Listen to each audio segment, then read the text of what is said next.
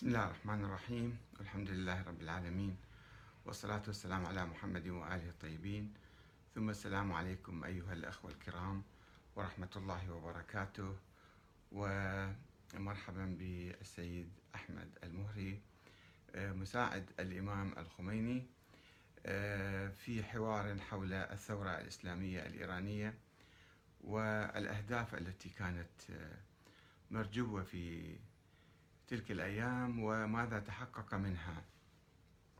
في البداية نطلب من السيد المهري أن يحدثنا عن نفسه قليلا، دقائق، يعني كل الأسئلة كثيرة عندنا في الحقيقة، فكل سؤال لو سمحت يعني دقيقتين ثلاثة مو أكثر حتى نقدر نأخذ أسئلة من الأخوة المشاهدين أيضا. هل يمكن تقديم نبذة عن تاريخكم وتاريخ علاقتكم مع الإمام الخميني؟ متى ابتدأت وماذا عملتم و كيف انتهت؟ تفضل. بسم الله الرحمن الرحيم، السلام عليكم اخواني واخواتي في كل مكان. انا اسمي احمد المهري، وكنت اعمل تاجر في الكويت وانا كويتي اصلي، وارتباطي بالامام من قبل حوالي يعني اكثر من خمسين سنه، سنه يعني في خمسة عشر سنة تقريبا قبل انتصار الثورة. أنا ناسي ثلاثة وستين تقريبا، أيوة، أو قبل شوية بعد ثلاثة وستين هو بدأ بالتحرك. فالارتباط كان بس باعتبار أنا كنت في في يعني بداية عمري أو في في العمر الصبا بالواقع، وكان والدي الله يرحمه هو أكثر شيء مرتبط به. المهم أن كونا علاقة معه وهو في قم، ثم عدنا إلى الكويت وبدأ الارتباط بقي بيننا وبينه إلى أن توفى الإمام.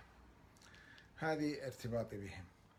وما عملي معه، أنت أعتقد حاولت تجيب الإمام من العراق للكويت عندما تم الضغط عليه؟ هو اتصل معي واحد من الأخوة اللي هو عنده عدة مساعدين في في في النجف، حوالي عشرين نفر كذا. واحد من اتصل معي اللي كان أكثر من بقية مرتبط بي، وقال لي الإمام يقول لك أخذ الفيزا إلي وتحاول تجي اليوم.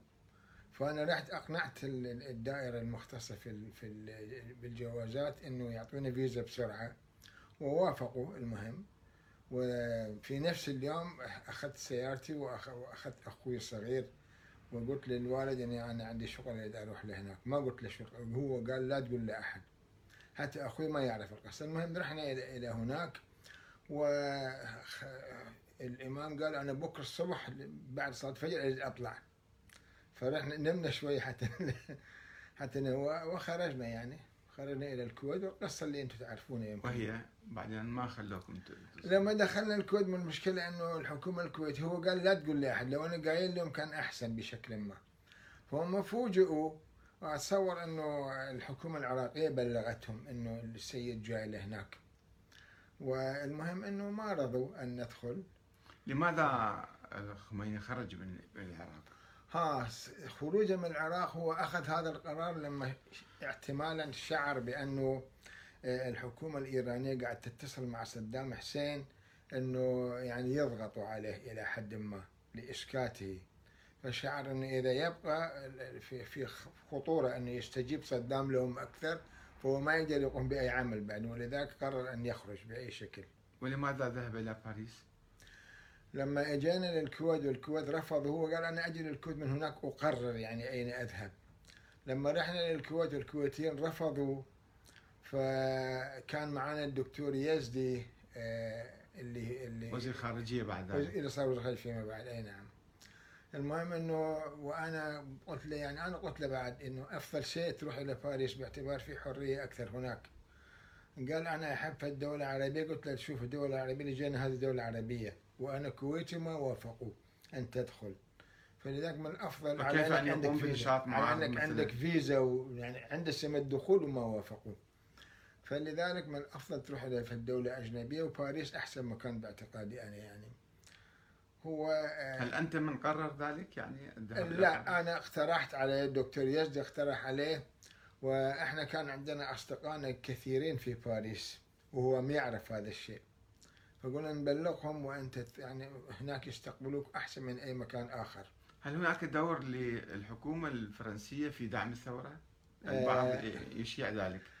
مجرد دور دور يعني السكوت، يعني الرئيس الفرنسي بلغ جماعته أنه لا يحاول أحد أن أن يضر بالسيد، وعلى أساس أنه هو جاي يقوم بعمل وهو عنده مستقبل مع بلده، فحتى طلب من الدول الأخرى أنه ما يحاولوا اغتياله هناك. هذا الأشياء اللي احنا علمنا به ونشر إلى حد ما. وضعوا حراسة على السيد، وضعوا حراسة كاملة لحمايته لما كنا في